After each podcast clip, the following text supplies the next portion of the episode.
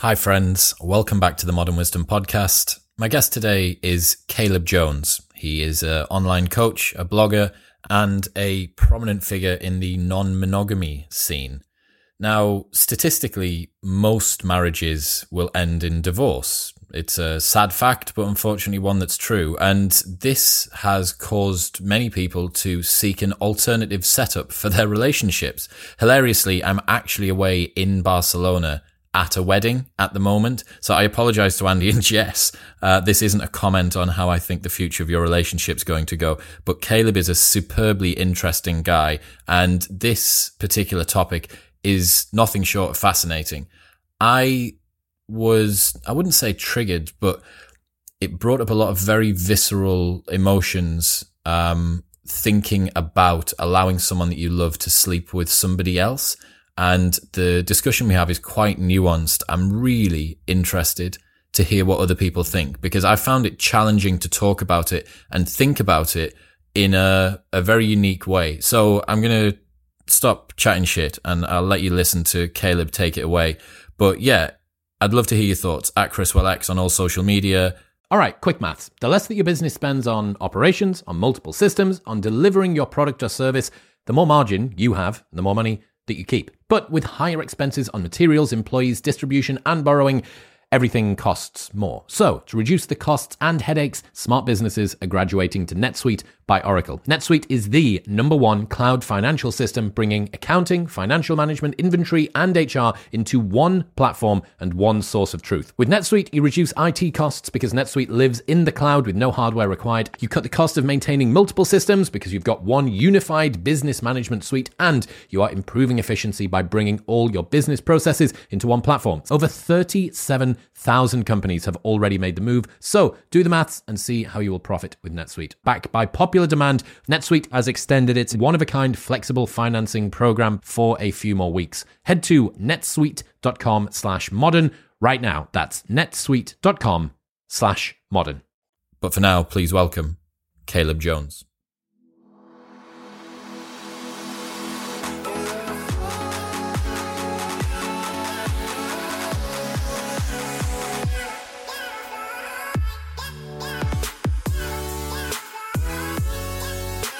I'm joined by Caleb Jones, all the way from the other side of the Atlantic. How are you today? I'm good. How are you?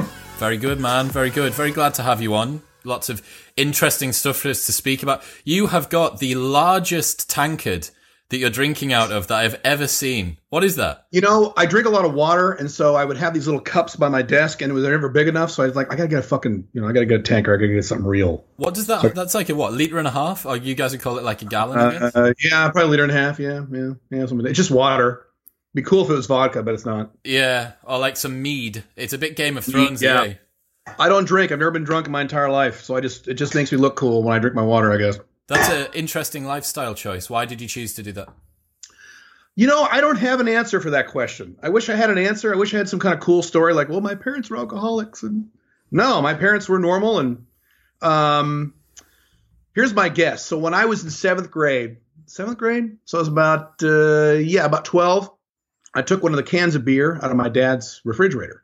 And I took it on the side of the house and took a little coffee cup and I filled it up and I, I promised myself I'd drink the whole beer because I want to get drunk because that looks like a lot of fun. Yeah. And I went, uh, uh, uh, and I made myself drink the whole beer. I went, oh, this is terrible. I wait. Till, I can't wait till I get drunk. I kept drinking and drinking, and then nothing happened. I just felt dizzy for a few minutes, and I think maybe that was it. I don't. Maybe I'm guessing. Yeah. I'm also uh, an INTJ for Myers Briggs. Those Myers Briggs personality types. Okay. Yep. So I'm an INTJ, and I'm an extreme INTJ. So my little dot is in the far upper corner and the INTJ is in the far upper corner of the 16 personality types. Mm-hmm. So not only am I am I an INTJ, I'm an extreme version of an INTJ. Mm-hmm. And so one of the aspects of most INTJs, not all of them, is that I'm a control freak over myself, but I don't want to control anybody else. So I'm thinking that sub this isn't conscious, yep. but maybe subconsciously I don't want to lose control of myself by getting yeah, drunk. I understand. I think it's maybe I don't know. That's a guess. I really don't know. That's the same for my. I'm going to have to do it at some point. Yeah. People like you got to get drunk once. All right, I'll get drunk once. It's fine.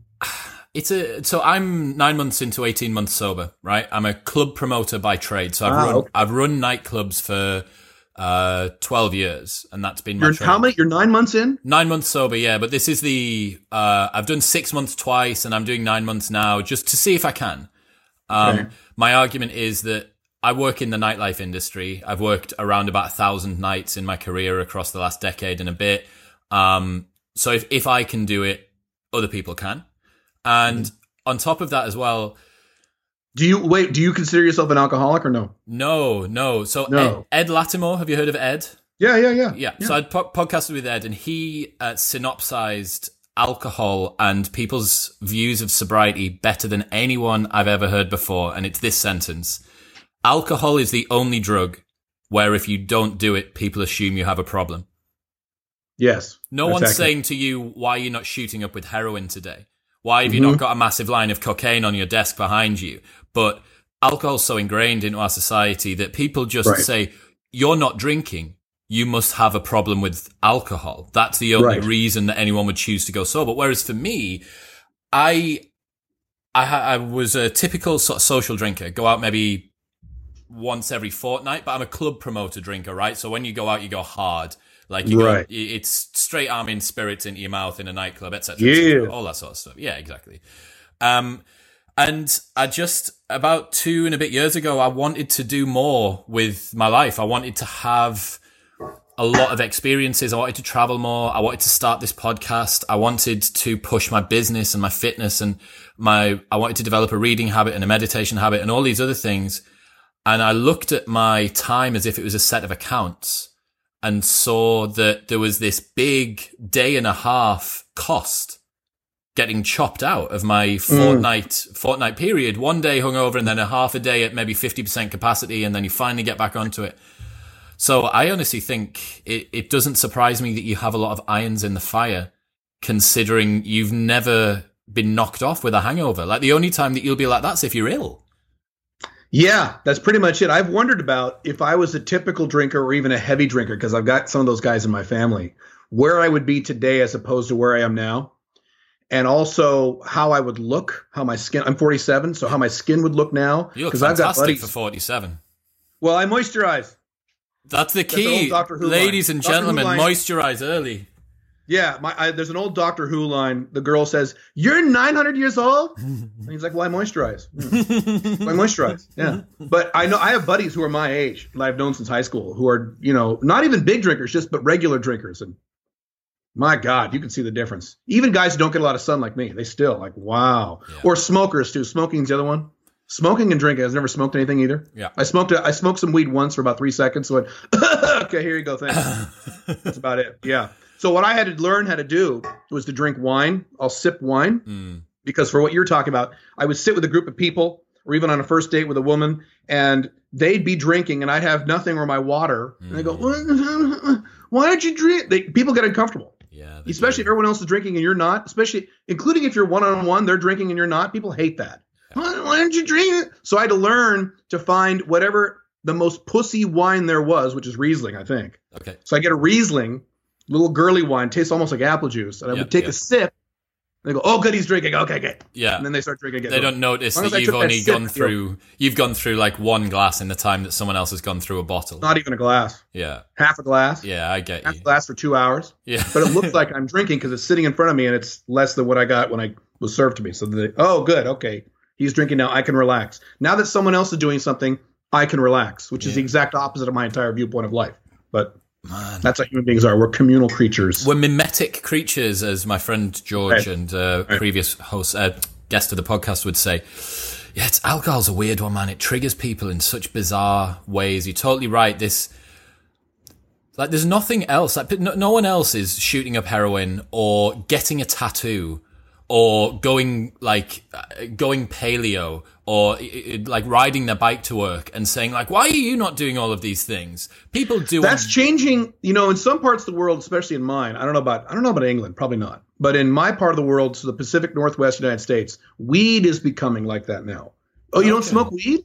People are kind of they're starting to get surprised now because it's become so prevalent and it's and it's legal in most parts of the United States now. Maybe not most, a lot. yes. So weed, marijuana is starting to move in that zone of alcohol where people they're- don't think something's wrong with you. Don't smoke weed, but they are. I've had people be surprised That I you smoke don't. in this region. Do you think that that's partly because you're a, a blogger, an author, writer, one of those creative types, kind of push, Probably. pushing the boundaries? You maybe sound like the sort of person that has that personality. Probably, yeah, probably. Another is another aspect is that I'm a libertarian, so they just expect that that's part of the deal. Another one is people who know my lifestyle sexually. They go, "Well, really? I'm shocked you don't smoke weed." So maybe it's a lot of factors. That's a good point. Didn't think of that. Maybe. If you if you're Maybe. sleeping with with multiple women and not holding down monogamous relationships, making a stand, uh, presuming people presuming that you may be making a moral stand or some sort of virtue stand with regards to the alcohol or the weed, which it doesn't. oh, I seem get that as- a lot. Yeah, it doesn't seem as the case. It's just a lifestyle choice. The same way as some Yeah. people don't like to wear blue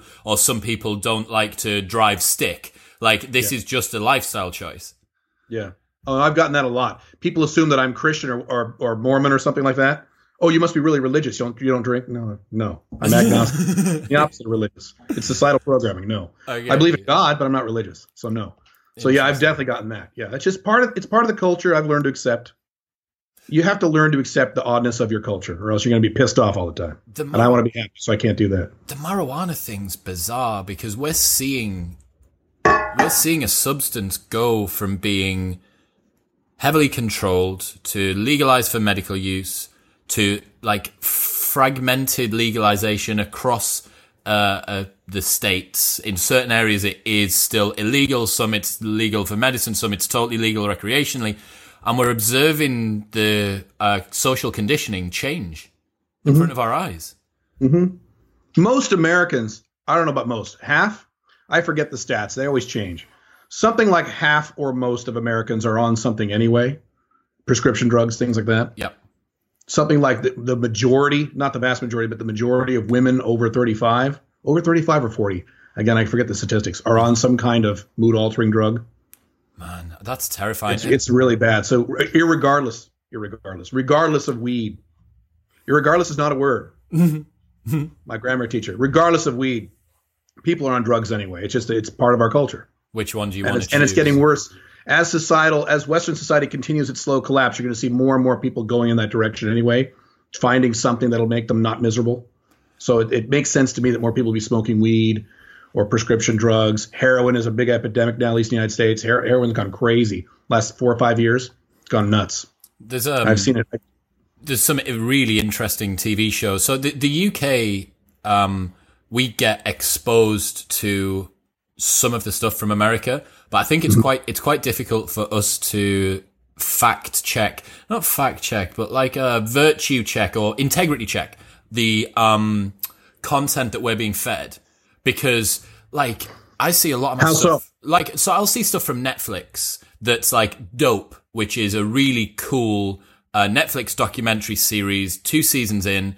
Um, each episode is in a different US state, uh, yeah, US city, and one f- film crew follows the cops, and one film crew follows the drug dealers, and you see how the two are trying to catch each other and how they play Cool. off against each other. It's all cool. uh, all the drug dealers have got masks on and stuff like that. It's honestly fascinating TV program for anyone in the UK that hasn't seen it yet. I suggest that you go watch it now. But like stuff like that, like I don't know how how realistic or how dramatized that is, but they talk about this fentanyl crisis and they talk about um like Xanax crises and and, and all this sort of stuff. Um and yeah, trying to judge it from the UK because we don't have the big pharma companies aren't allowed to advertise on TV, so that ask Right. your doctor. Like Right. all that stuff doesn't exist Right. for us. I, I wonder. It's- It's an epidemic, but it's not something you see out in the world. So you can go to a mall or walk down the street in the United States. You will not be able to tell that people are on whatever they're on, or they're going to take something later that evening. Even with a lot of the heroin people, you really can't tell. So, but when you get to meet people and talk to people and get into their lives, you find out, oh my God, really? Holy crap. Just women alone, women I've seen last four or five years, the heroin thing is it's it's nothing like it was 10 years ago. It's a noticeable difference. And again, that could be regional. The United States is such a big place. It's very hard to say in the United States. everything's localized, right? States. Yeah. You can't say, yeah, I live between Seattle and Portland. So in that area is what I experience when I'm not traveling. I travel a lot. So it's hard to say the United States. That's why I like these people who set a goal to like visit 100 countries. I, I my goal is based on cities because if you've been to Beijing, have you visited China? yeah. No, you visited. Be- if you went to, to New York, have you visited the United States? No, you visited New York. Same kind of thing. yeah. So yeah, it is. It's it's really interesting. And uh, again, I just this is we we talked about this earlier. I just not something I'm interested in anymore. I just I don't care. Yeah. I'm, How um. So I I totally understand the people's desire to escape feeling. Feeling feelings is hard, right? Mm-hmm. Like like some yeah. some feelings really suck. Yeah. But, but I think it shows. That's why you have to learn to manage your emotional states. That's why you have to learn emotional control. I'm telling guys this all the time. What because if of... you don't, you're fucked. Especially living today, you're you're going to be screwed with the internet. Just with the internet alone, very hard to be happy if you can't manage your own emotions. Because every day you'll be pissed off about something.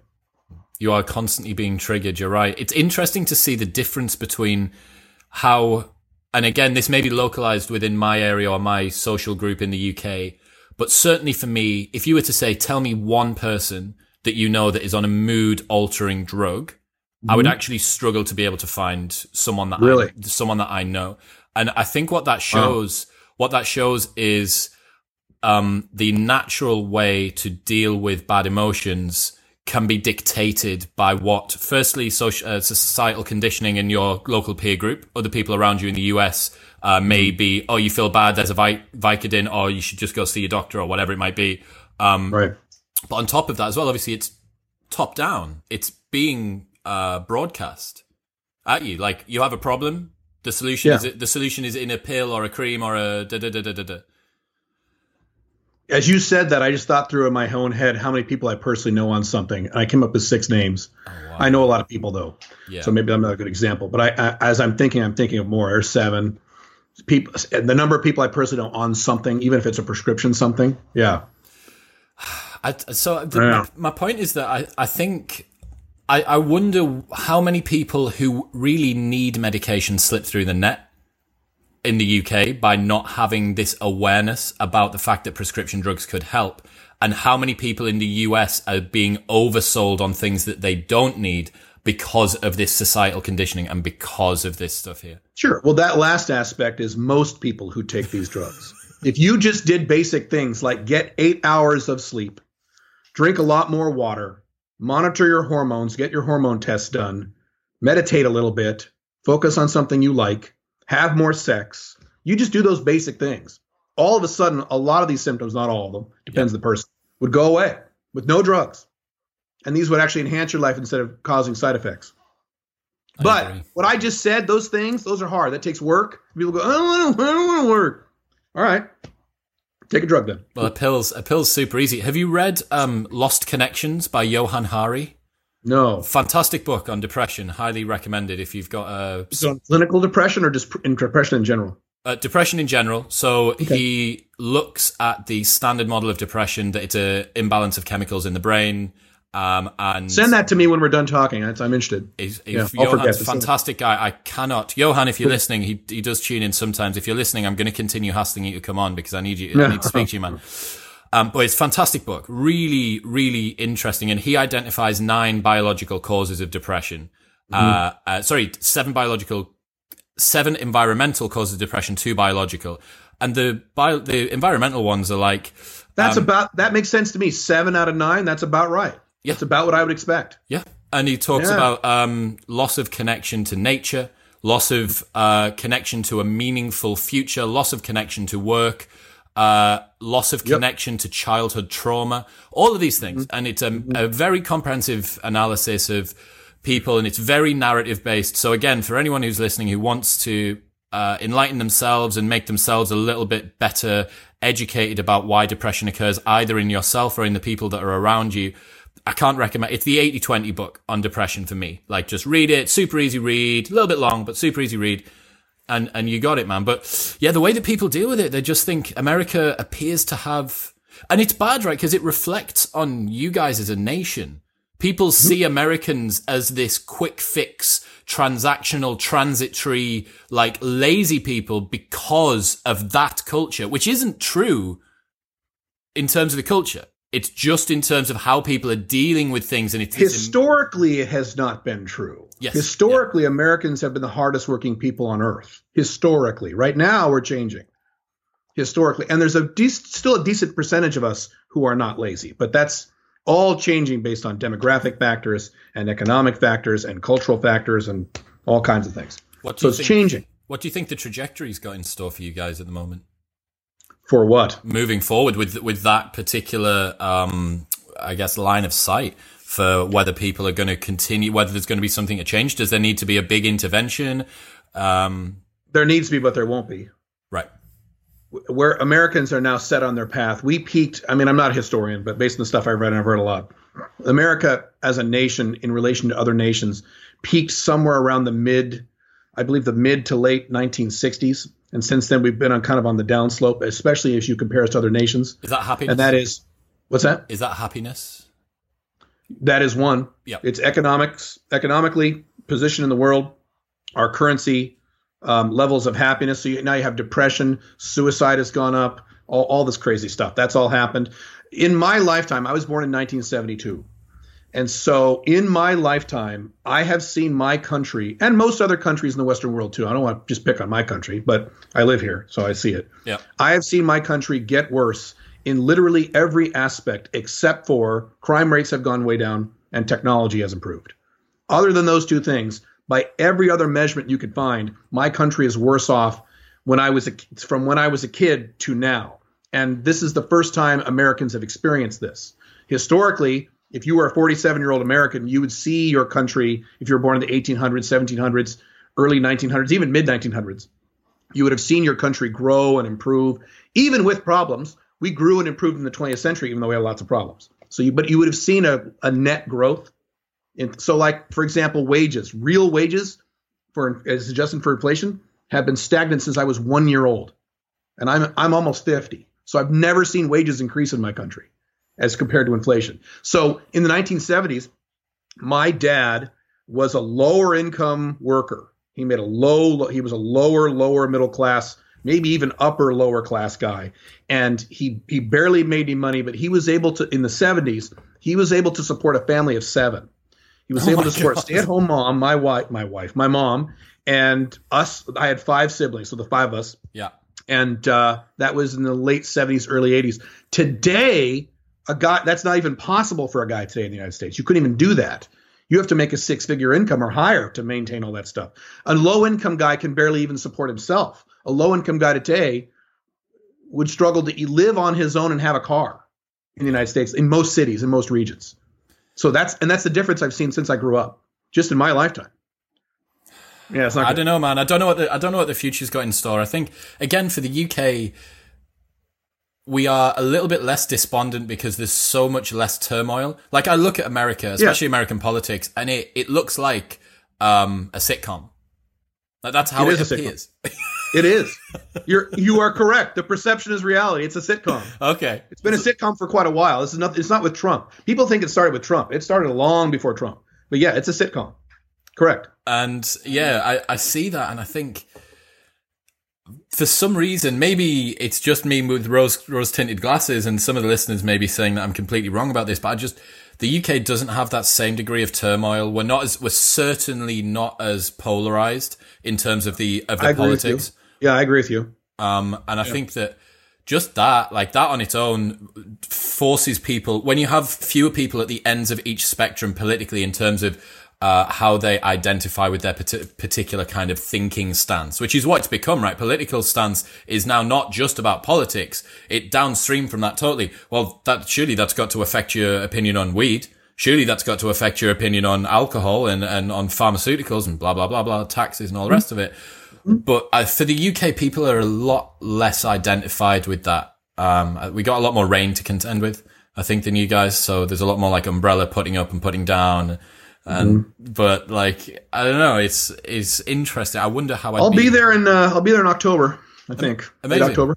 It'll still Yeah. be it'll still be okay weather by the time you get here. I was reading um just before we came on, I was reading a news article and it was talking about how to sell apps to kids. So it was an a, an advice piece for app developers about the two trigger points for getting apps to kids, and we're talking like under think it's like under sevens or under eights.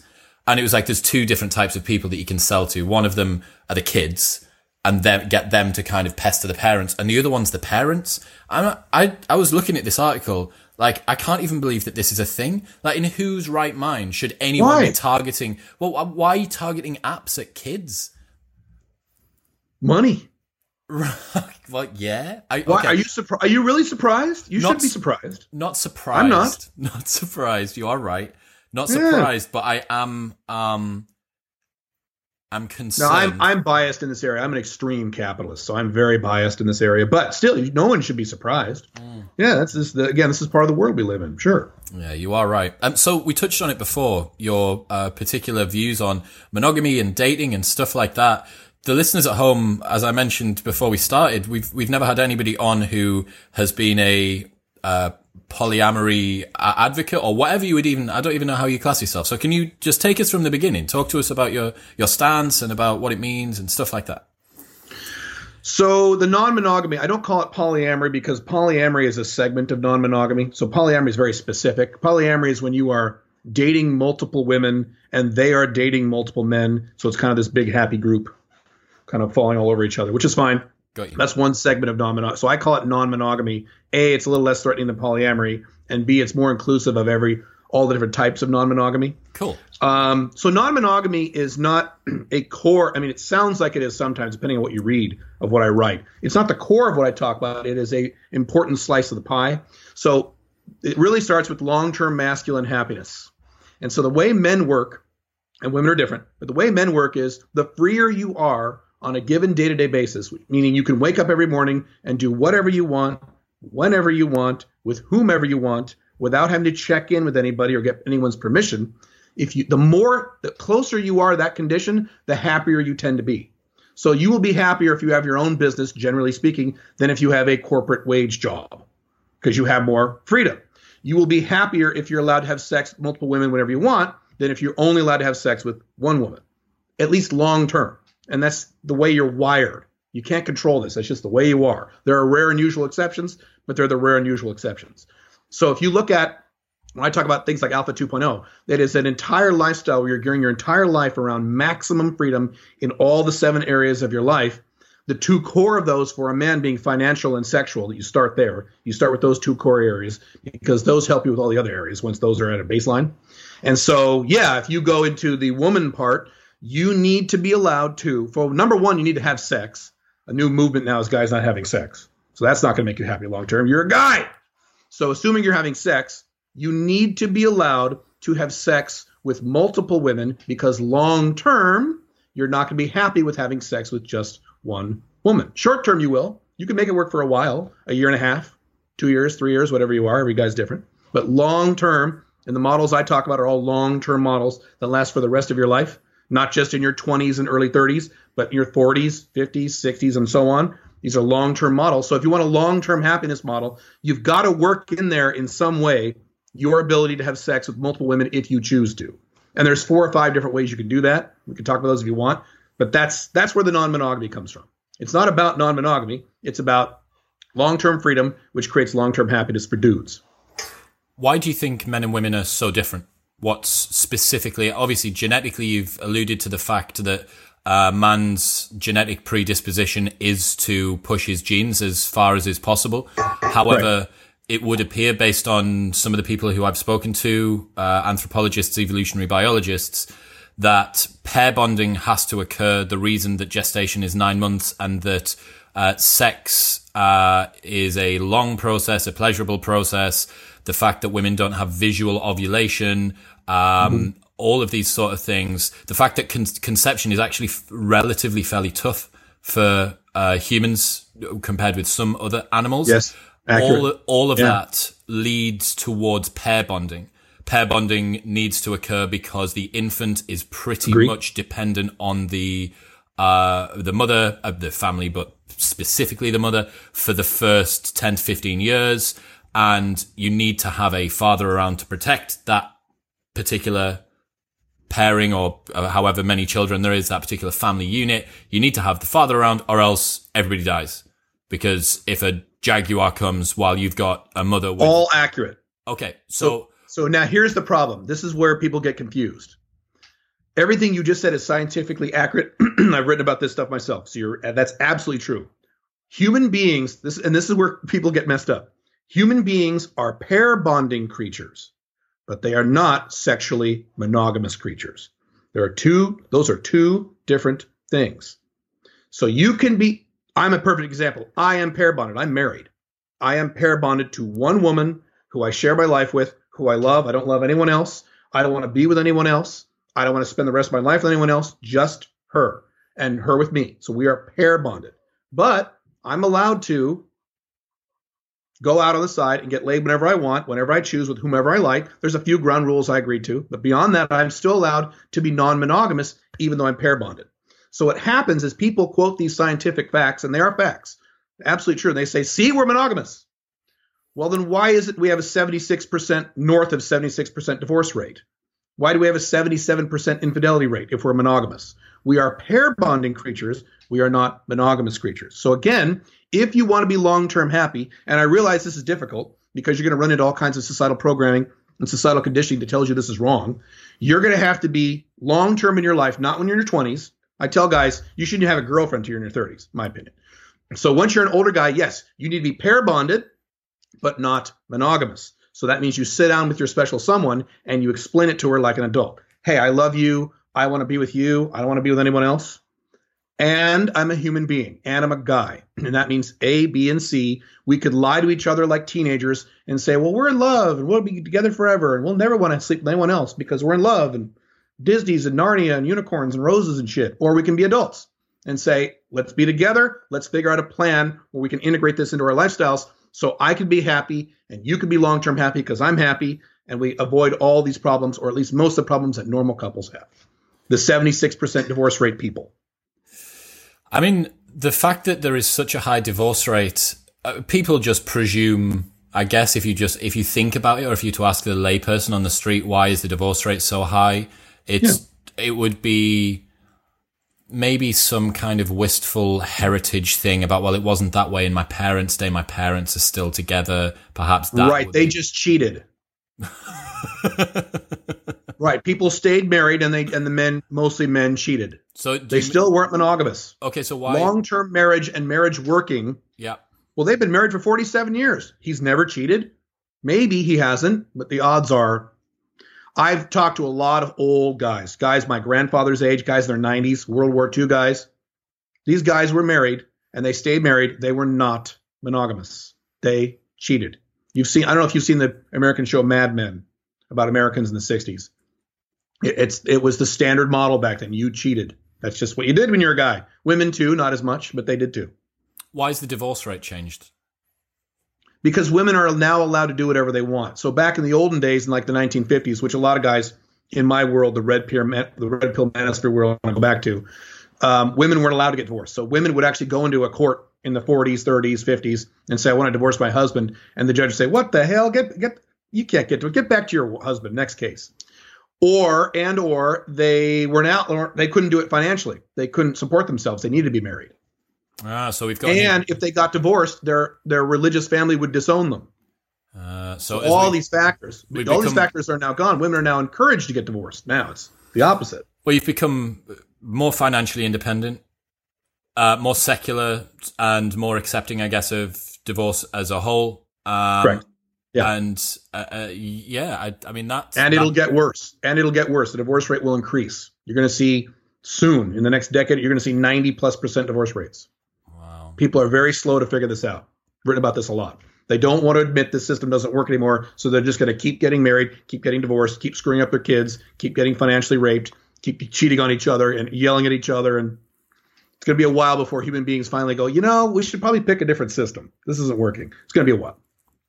Unfortunately. The stats, I mean, you know, I, I, there's not much that I can say about the fact that more than three quarters of the people uh, who get married end up getting divorced. As far as I was aware, maybe it's a UK stat. I think it was more than 50. Um, but mm-hmm. no matter what the stat is, if, if there's a more likelihood, a high likelihood that you're going to get divorced than stay together, it's a worrying statistic. No matter what your views on monogamy are, it's a pretty worrying statistic. Yeah, it is. Yeah, it's terrible. Yeah.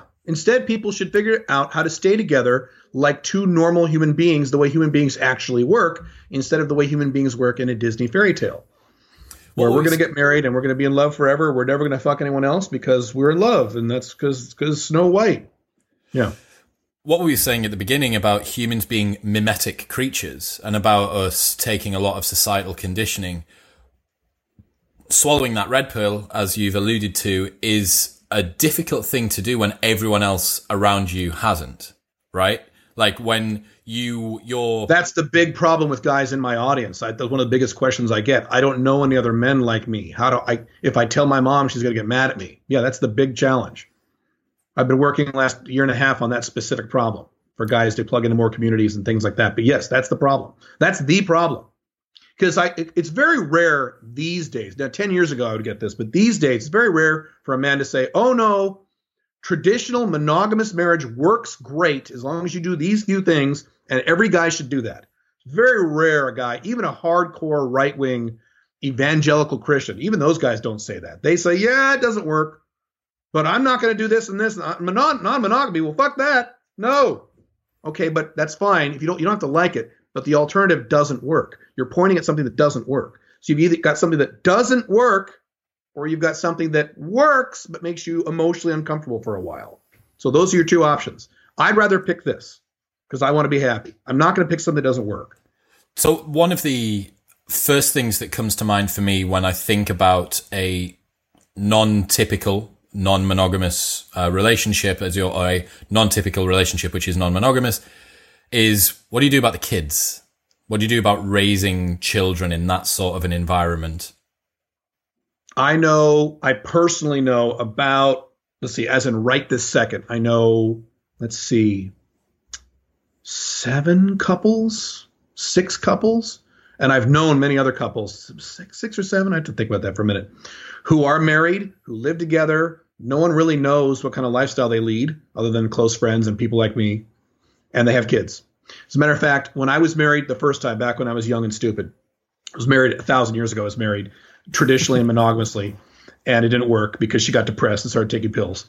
And uh, when we were married, while I was married, four literally four houses down on my street. I didn't know this till after I had moved away. There was a married couple with two little kids who played with my kids, who had a wide open marriage. I had no idea. As far as I know, they're still married. This is decades ago. They were, they, and they were the happiest couple on the block, and they had kids. Now, no one knew. That's why I didn't know. Didn't know till later. Just kind of for the grapevine. I went, what? I actually called him up and said, "Is this true?" I, I don't want to freak out here, but is it true that, that he's like, "Oh yeah." And and my old thing, my old joke to myself is, if I had just sat down and talked to that guy for an hour before I got married the first time, incorrectly in my view, it would have saved me a lot of time and effort. So you can have kids, you just can't. I have kids. I raised kids under this model. I just got mar- remarried, let's see, a year and a half ago. Yes. And so my daughter and my son were, were little when I was living this way. You just, there are rules. You don't parade women around your kids, obviously. You need to show your kids some level of consistency. You need to be an example. You don't go out and telling everybody in their school or all your friends and family that what you're doing if you don't want to. People don't have to know what you're doing. That, that's there's no requirement there. You just have to be realistic about your sexual desires. So yeah, you can have kids. A lot of people have kids. And again, if I say have an open marriage and have kids, immediately your societal programming goes, okay, fine.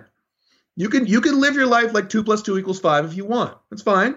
Cool. You won't be very happy. Have a lot of problems. You can do that. It's fine. I'd rather live two plus two equal four, even if I don't really like four and four emotionally bothers me initially. That's how I look at it. So, uh, some of the listeners may have heard us talk about him before, but Aubrey Marcus, I don't know whether you know who that is, the guy that owns Onnit. I've heard that name, but that's all I know. I've heard that name. So, he's the uh, CEO or founder of Onnit, which is a supplement, oh, yeah. supplement company that Joe Rogan is a, a partner of. Um, right. Very big, very successful.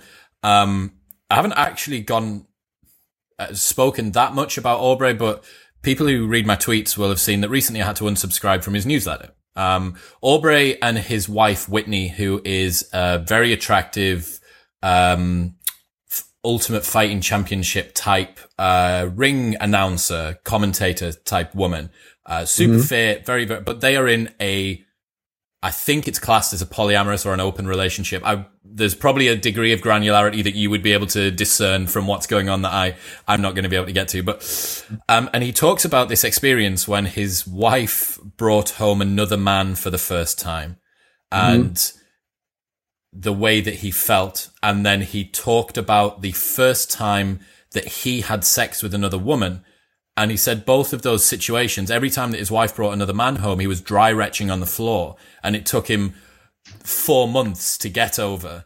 And oh my God, no. So this is Yeah. in his this is in his email newsletter. One of the things I can say about Aubrey is he's very candid, right? So his email newsletter. Yeah, at least he's being honest. That's very cool of him. He's being honest. That's great.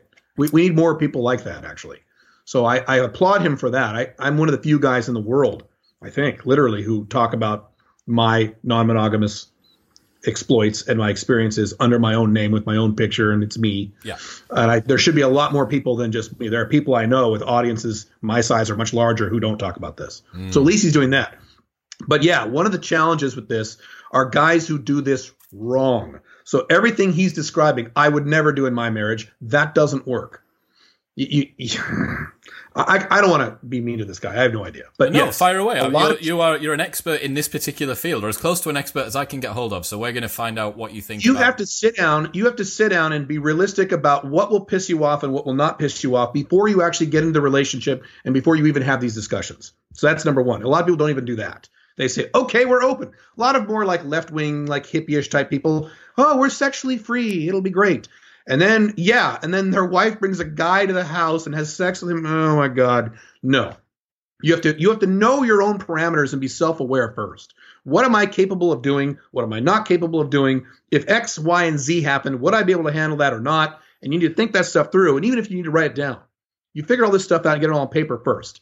Um, I'm I'm not I'm not a super jealous guy, but there are things my wife could do that would that would make me not retch on the floor, but things like oh Jesus, what the hell? So you have to be aware of those things first. Then your partner has to be aware of her things. So she has to you, you get into her head a little bit because she's probably not going to tell you and figure out what her parameters are internally. And every woman is very different. So, for example, um, my wife is more comfortable if she's more aware of the specific women I'm playing with on the side. Whereas my last serious relationship, the girlfriend I had before her, she was the opposite. If she didn't know, she, she knew I was doing it, but she didn't know any details, she was very happy. She thought thought it was fine. When she found out details or when I told her things, she would get really pissed off. So every woman is very different about this. So that's the first level. Then the second level is you sit down and you discuss the ground rules again before you get too serious. Once you're already moved in and married and now you're going to discuss ground rules, that's too late. So my wife and I had a very long, detailed discussion. I called the OLTR talk. I have a whole structure for this stuff. This was several years ago, and I laid out all the negatives of being married to me. and non-monogamy was one of them. And, and that actually wasn't the one she was pissed off. Uh, there was like four or five of them, and that was just one. Matter of fact, the one she was scared about was that I work a lot. I work every day. She's like, Yeah. well, she didn't care about the non-monogamy because I'd already been doing it the whole time she met me. So she was used to it at that point. It was more like, well, you're going to work a lot. You're never going to spend time with me. It was more of that kind of stuff. But you lay all that stuff out, and then you lay out the ground rules, and you're very specific about the ground rules based on what you're capable of and what you think you're not capable of emotionally. You just don't go hog wild and, and bring men men over. So he should have known, hey, look, look, wife, before she's my wife, hey, girlfriend who are thinking about getting serious. We're going to be non monogamous. Here are the parameters, but here's what you can't do. You can't bring guys over and fuck them on my couch. That I'll throw up. You, you got to be honest about that stuff. You, And he you- didn't do that. And, and a lot of people don't do that. And and and I, yeah, it, it it damages the cause when that happens. I see that a lot of that. it reads to me the, the, the emails and the stuff that I've seen from him and uh, his semi diary. He uses his uh, email list. Sometimes it almost feels a little bit like a journal. Um, Wow. Well, that's kind of cool. That's neat. I, so the transparency from Aubrey, I, I really admire. But yeah, I think it's great. it was I had to unsubscribe. Uh, Aubrey, if you're listening, I apologize, but it was it was too woke. Like it was so woke, and everything was like hyper woke. Each email that came through, and I think Well, he's big into those are the kind of people who screw this up. People who go too far with the left wing wokeness stuff, and we're we're creatures of nature, and it doesn't matter. And no, it does matter. It does matter to certain people. So you have to be aware of these things. Mm. There are there are boundaries of these things. Now, if you're not serious, then you can do whatever you want. So I talk about I have there's there's different types. There's FBs which are non-serious. There's MLTRs where it's serious but not committed, and there's OLTR which is like a girlfriend or your wife. So there's levels, and there's less rules as you go further over to this side of the scale. You can do whatever you want over here. Over here, if you want to be pair bonded, you've got to commit to some level of rules. It's not it's not a free for all. It's not going to work. It's not how human beings work. Unfortunately, it'd be nice if they did, but they don't. Yeah, so I think what it seems to me, so Aubrey's a big like psychedelic warrior, right? Like he's big into his uh, Mm. mushrooms and his DMT, and he goes away with the shaman and and gets like uh, does Oh, all the it. ceremonies and all Okay. that sort of stuff. Not surprised, I guess. And I think yeah, it fits the model, right? Um, Yeah. What I think, what I think he was potentially doing with this was almost seeing it as like a rite of passage. I think he had seen this um, particular prescription for non-monogamy in whatever model it was that he thought uh, or that he was going to adhere to, and then him and his then wife were going to fit their life around this prescription, as opposed to having Right. it be emergent, which is what you're talking about. He had mm-hmm. seen, okay, this is what non-monogamy is, therefore I'm going to stick to it. And I think he talks about, I think it's in his book, Seize the Day, he talks about how brought this guy home and it was like this for the first X number of weeks or months or times or whatever that it happened Oh my god. and then and then he had a breakthrough and you sound the, the the terminology for breakthrough is taken from when people smoke DMT right it's that you have this breakthrough experience or you take a hero dose of mushrooms and you break through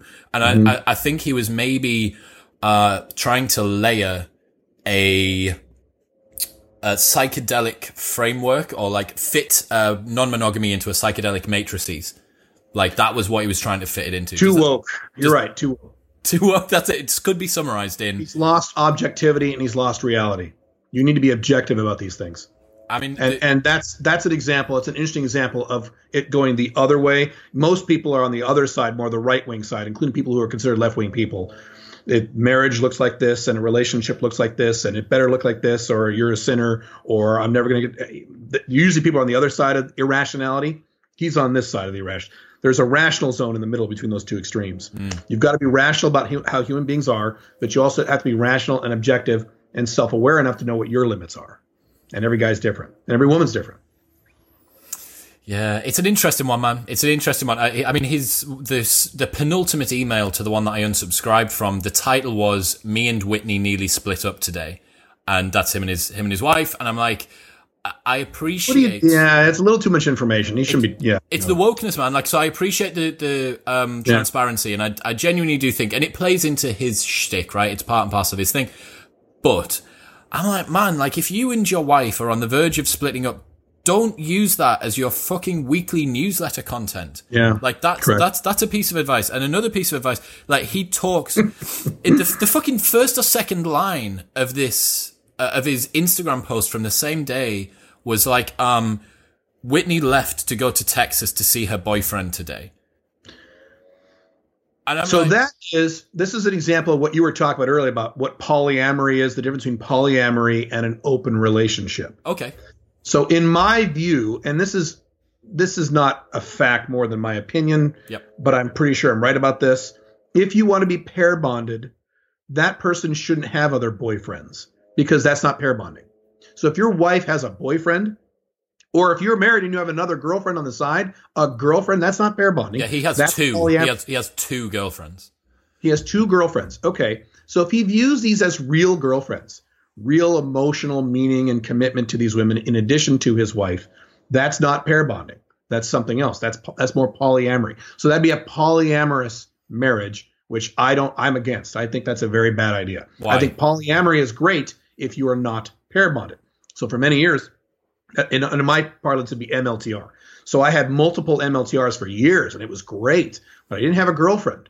They were all women I were date I was dating, and I really liked, and I liked on an emotional level. But they weren't a girlfriend. Once you have a girlfriend, that's pair bonding. So if you have multiple girlfriends, I've talked to a lot of guys about this, hundreds of guys about this. Almost never have I seen that work long term to have multiple in the Western world. I mean, you could move to Saudi Arabia or do something else, but in the Western world, having multiple girlfriends or multiple wives or something to that equivalent, it doesn't work long term in the West. You can't do that. If you're going to be pair bonded, you need to be pair bonded. I am with you. I have no other girlfriends or wives except you. I'm allowed to go get laid on the side. These are not my girlfriends. These are women who are my friends. FBs, which is friend with benefits. It's a friend, not a girlfriend. So I have an OLTR, I have a wife, and I have FBs. They're not my girlfriends. They're just my buddies. and we have sex, and that's it. We don't go on dates. We don't spend the week together. I already have that with my wife. That's more. That's a more long term sustainable model. I understand. I think Aubrey, if you're listening, we got some advice for you, man. Get in touch with Caleb. He'll he'll, uh, he'll do a little rundown. He'll maybe maybe give you a little bit of a. He needs to downgrade his girlfriends to FBs. He needs to make his wife his only wife and his only girlfriend, and she needs to make that kind of commitment too. And if she doesn't want to, they should get divorced and they should just date. There we go. That's we, we, now it's sustainable. We That's a it. sustainable model. I might re I'll re sign up to his newsletter and I'll reply and I'll give him I'll, I'll give him the too long didn't read from the podcast, man. Yeah. So, um, one of the things that I've I've been thinking in the back of my mind, and I can't fantastically put myself in the mind of a, a female, but to the girls that are listening, I would love to hear what your thoughts are about this, whether or not you would have ever considered this, or whether it's so kind of visceral and stomach turning because of the way that you uh, uh, naturally consider couples and partnerships to be that it's difficult to almost put yourself into this situation. But I think certainly one of the things that that will come to mind for many people when and I'm I'm very empathetic, right? Like my my empathy is crippling. So for me to think about um the way that Probably a nicer person than me, though. You're probably a nice guy. uh, yeah, but too nice sometimes, and unfortunately, people, Right. people, if they realize that, if they realize how empathetic you are, it's a big, big Oh, advantage know. taking thing. So, Yes. um, Yes. and it, it causes you to move slow as well. Like you, when you're super concerned about how your actions are going to affect other people, it often Yes. causes you to uh, to uh, drop into inertia. Um, Mm-hmm. So, but we all have our our shortcomings and our uh, advantages, right? Like there's people out there who might not have the empathy, but they have a whole host of other uh, issues they got to deal with. That's me. I have very, I have extremely, I've been told, and then they're right, extremely low empathy. I, I barely give a shit about anything. So the advantage is I can move very quickly. I can get a lot of things done. I have a very organized, very good life. The disadvantage is I can hurt people's feelings if I'm not careful. People close to me. So I, so as a, as you grow, you have to learn to mitigate those weaknesses. So you have to learn to become, stay empathetic, but not let it hamper you. And I have to learn how to be more empathetic. Yeah. Right? Yeah, it's interesting, man. It is it's it is interesting how you do that. Do you find um within the non-monogamy community uh, people skew to less empathetic? I'm going to guess maybe No. yes.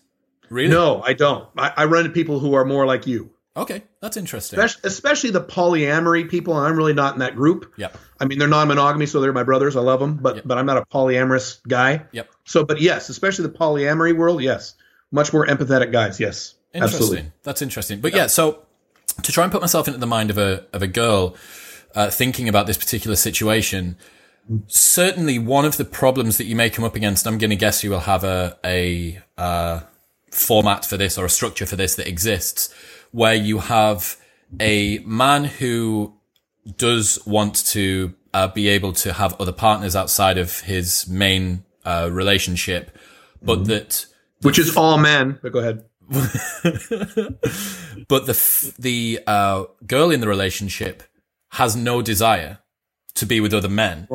Normal. Yeah, but that I think what Just that describe the norm. okay. What At that- least in the earlier parts of the relationship, you just describe the norm. He wants to play around, and she doesn't doesn't want to, or doesn't want to yet. what that leads to people thinking, and what it certainly leads to me thinking, is that there's there's some kind of imbalance, unfairness between the two. That somehow the open non-monogamous relationship would work more easily, or would somehow be more balanced, is a way to put it, if both partners had other things going on. That's true. But if one partner doesn't want those things, which happens all the time, it's happened to me a lot, Yeah, then fine.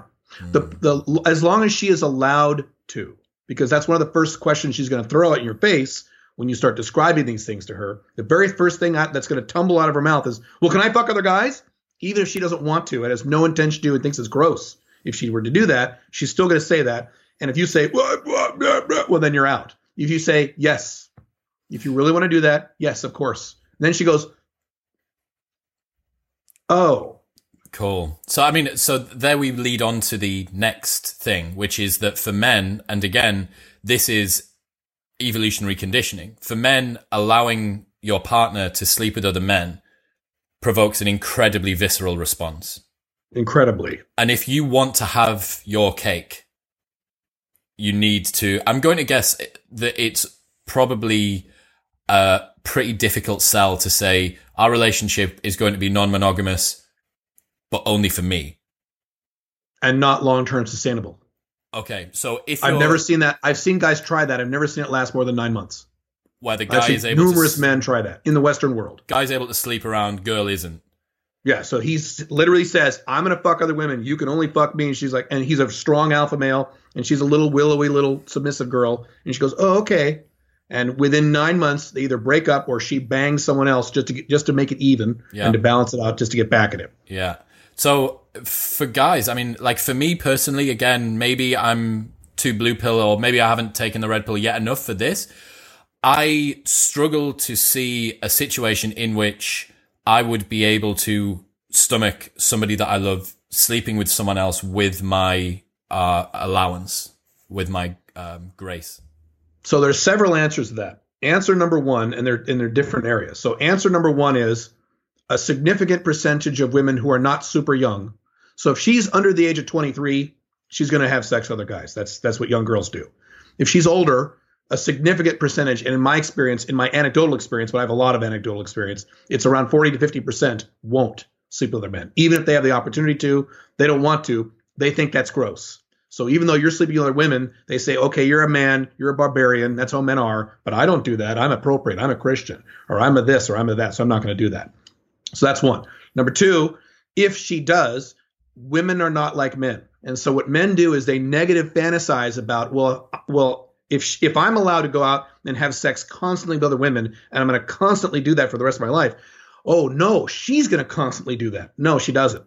Women go through horny phases, they go through non-sexual phases, they go through all kinds of different phases. So if she does, she might do it for a few months and then stop and never do it again, or maybe do it once every 10 years or once every few years, off and on very rarely. She's not going to do it consistently like I do it or like you would do it because we're men. Men are not like women. That's the second answer. Third answer is you should train yourself to get to the point where you care less. So if you're a jealous person, it's going to be harder for you to be a happy person. So if you have this thing where, and a lot of guys are like this. There's there's guys who are really jealous, guys who are moderately jealous, and guys who don't really don't give a shit. So the really jealous guys, if they even see a guy comment on her Facebook page, or they hear a thing on Instagram go off on her phone, and they just go into a rage, you have a problem. There's something wrong with you. You need to fix. You don't say, "Well, I'm a man and that's just how I am," and and quote a bunch of you know evolutionary psychology about how I need to you know protect my women and I'm not going to. You can you can give me all that science you want. You're there's something wrong with you in terms of your long term happiness if you're that angry and that jealous. So if you are on a scale from one to ten, you're a 12. If you visualize a woman you like having meaningless sex with a beta male who's no competition to you wearing a condom, if that just drives you insane, then it's it behooves you in terms of being a man and being a happy man and to prove yourself to get that 12 down to a 6 or a 7 or a 5 or somewhere in there. Drop it down. You should do that anyway, regard even if you would plan on being monogamous for the rest of your life. You would do that anyway. You shouldn't go through life being that touchy about these things because that's all I see all the time, and that's one of women's biggest complaints about guys is they start seeing them, and all of a sudden the guy starts to just put all these fences and walls around them, and the woman's attraction for the man goes down. She's like, ugh. Now for a while she likes it because that means he likes me, but after a while, oh my god, kill me, and that's one of the reasons why 75% of boyfriend girlfriend relationships are terminated by the female because the woman the- gets tired is of that- this stuff. Is that the statistic? That's the stat. Three fourths. Three fourths of boyfriend girlfriend relationships are ended by the woman, and 70 to 80%, depending on the study you look at, at least in the United States, of divorces are initiated by the female. Interesting. So women like getting into relationships. Women hate staying in relationships. It's not what they like. You could argue Generally that speaking. you could argue that the girl is ending the relationship because they potentially found out that the man had cheated. That's a huge percentage of them, yes. Yeah. And one of the reasons I'm being able to do this, you can do this now, especially now. Uh, if a woman starts complaining about this, if you start, start explaining this to a woman when you first start verbalizing it, oh, you can't fuck other girls. That's not what a relationship looks like. All you have to do, I've done this with many women, including my wife when I met her. All you have to do is say, you look at her and you say, every boyfriend you've ever had of a decent period of time has cheated on you, right? And they go, and that's it. You're in. You're done. That that covers so much of it because they know monogamy doesn't work. So that's the fourth answer. Is the fourth answer is what is your alternative? Your alternative is something that doesn't work, that we know for sure doesn't work. It's not like maybe this might work. We know for sure the odds are overwhelming that it probably won't work. So by saying I can't do this, again, you're going back to a system that doesn't work. I think so. you have all, that's those are my four answers to that. I think a lot of people, because of the visceral reaction that you'll get, maybe the dry retching on the floor, or just the sensation that people get, both guys and girls, when you think about, you know, to the people that are in relationships who are listening, just for a second, put yourself in the mind and think what would happen if you tried to have an open relationship or a non-monogamous relationship where you were allowed to sleep with other people, but you had to put up with your partner sleeping with someone else, it evokes such a, a very, very visceral response. It does. I think that is a hurdle so many people will struggle to get over. Um, and I'm going to guess potentially more guys will struggle to get over that hurdle of allowing the partner to sleep with other people than correct. maybe even girls. Yeah, I thought. Yeah, that, no, not maybe. That is correct. Guys have much hard, a much harder problem with this than women do. Cool. Women are accustomed to men sleeping around throughout all of human history, so they're kind of used to it. They don't like it, but they're more. It's men who have a problem with it. Yeah. Interesting. Um, but yeah, I mean that that. And response... that's why the divorce rate's going to continue to get worse because of what you just said what's working, what people are doing now isn't working, but the alternative is so horrible, they're going to keep going back to what isn't working over and over and over. Unless your goal in life, and there are a few men who say this to me, but not many, unless your goal in life is to have serial, short term, monogamous relationships for the rest of your life. So, in other words, if you tell me, hey man, my goal is to have a girlfriend and I'll have her for about a year and a half, two years, then I'll break up with her, it'll be monogamous, then I'll get a new girlfriend and I'll date her for about a year, and I'll have a new girlfriend. Do that, on and on. Do that twenty do that times for the rest of my life. For the rest of your life, if you say, "Look, I'm cool doing that until in my 40s, 50s, 60s, 70s," and you really say that with honesty, then you can ignore everything I'm saying because that'll work. Other than that, if you want something long term, you're going to have to embrace a model that is something other than what doesn't work. So, as a bookend question to what has been a really interesting discussion, I'd love to hear your thoughts on what you think is the optimal setup for a relationship in life. So we've talked about you've you've had multiple long-term partners moving through. Would it would you have preferred in a different iteration of the world where you could control everything that occurred within it? Do you think it's optimal to have a uh what I can't remember the MLFB or whatever it was? Uh, OLTR. The, the so main one, one, one wife or girlfriend you mean? Yes. Is it optimal if you can, to have one for 60 years, 30 years, however long, from mid 30s until whenever, or from. F- are, you, are, you, talking about optimal as in how human beings are now? For you, if you were to say to someone, this is what I think is, for a broad cross section of people, the best way to do things. Yes, for a broad cross section of men, but not all men, because there are exceptions to all these rules. Yeah. There are some men who should never pair bond. There are a small percentage of men who should never have a girlfriend. They should just go bang chicks and date and into their 60s and 70s. And there's a that's an exception. Um, yes, for a broad cross section of people, the least bad scenario, because I don't want to say best, because there's problems with what there are problems with the models I'm talking about. Yes, everything you've talked about are those are accurate criticisms. The least bad system is a long-term pair bonded wife or girlfriend, however you want to term it, assuming you're over the age of 35, because I tell guys don't don't settle down with a woman until you're at least 35. That's insane. At least you're 35. So assuming you're 35 or older, you have a long-term, decades-long wife or girlfriend that you are really good with and you're very complementary with and compatible with, and you are allowed to get sex on the side within ground rules. These are not your girlfriends. This is more casual, friendly sex when you need it as a man, and she is allowed to too. And the older she gets, the less she'll do it. She may not do it at all as she gets older. That's the least bad scenario for the broadest cross section of people, yes. Because that is that what I just described is doable long term. What is not doable long term is we're going to be married. You're never going to touch anyone else for the rest of your fucking life, and I won't either. And you roll your eyes as you're saying it when you're a guy. I promise I won't either, honey. And we're never going to get divorced. We're never going to split up. That's not long term sustainable because that is a fundamental violation of everything in which all the ways in which you were designed as a man and as a woman. That's why it doesn't work. Okay, so I'm going to finish off with the question, which is you've got the monogamy, which is the traditional relationship approach, which you've just identified there, and then you've got Aubrey's relationship, which is I'm going to have a wife, and the wife's going to have which one is that's a polyamorous marriage. which one is the in your eyes the least effective? Which one's Neither of those are long term sustainable. Which one's going to fail first? His, how long? His. How long has he been married? Oh, I'm not sure. I don't know. His. His will. You can you can grit your teeth and be monogamous to a wife for a long time. I did it for nine years, and I'm a really high sex. So you can do it. Women, men and women can grit their teeth and suffer through shitty marriages. A lot of people can do that. They did that all throughout the 50s and 60s and all that good stuff.